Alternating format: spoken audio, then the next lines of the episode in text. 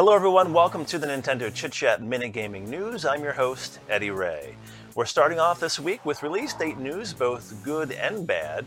Mary Skelter Finale, which was set to be released on August 27th in Japan, has been delayed to October 8th. On the other side of things, the first Pokemon Sword and Shield DLC, the Isle of Armor, will be out on June 17th. A new trailer is available now. Finally, an action adventure game called QV has been announced for a summer release on the Nintendo Switch eShop.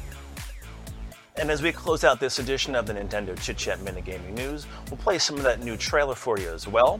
I'm Eddie Ray for the Nintendo Chit Chat Minute Gaming News. Make sure you hit that like button for us, give us your comments below, and subscribe. And we'll see you back here next time. Thanks for watching.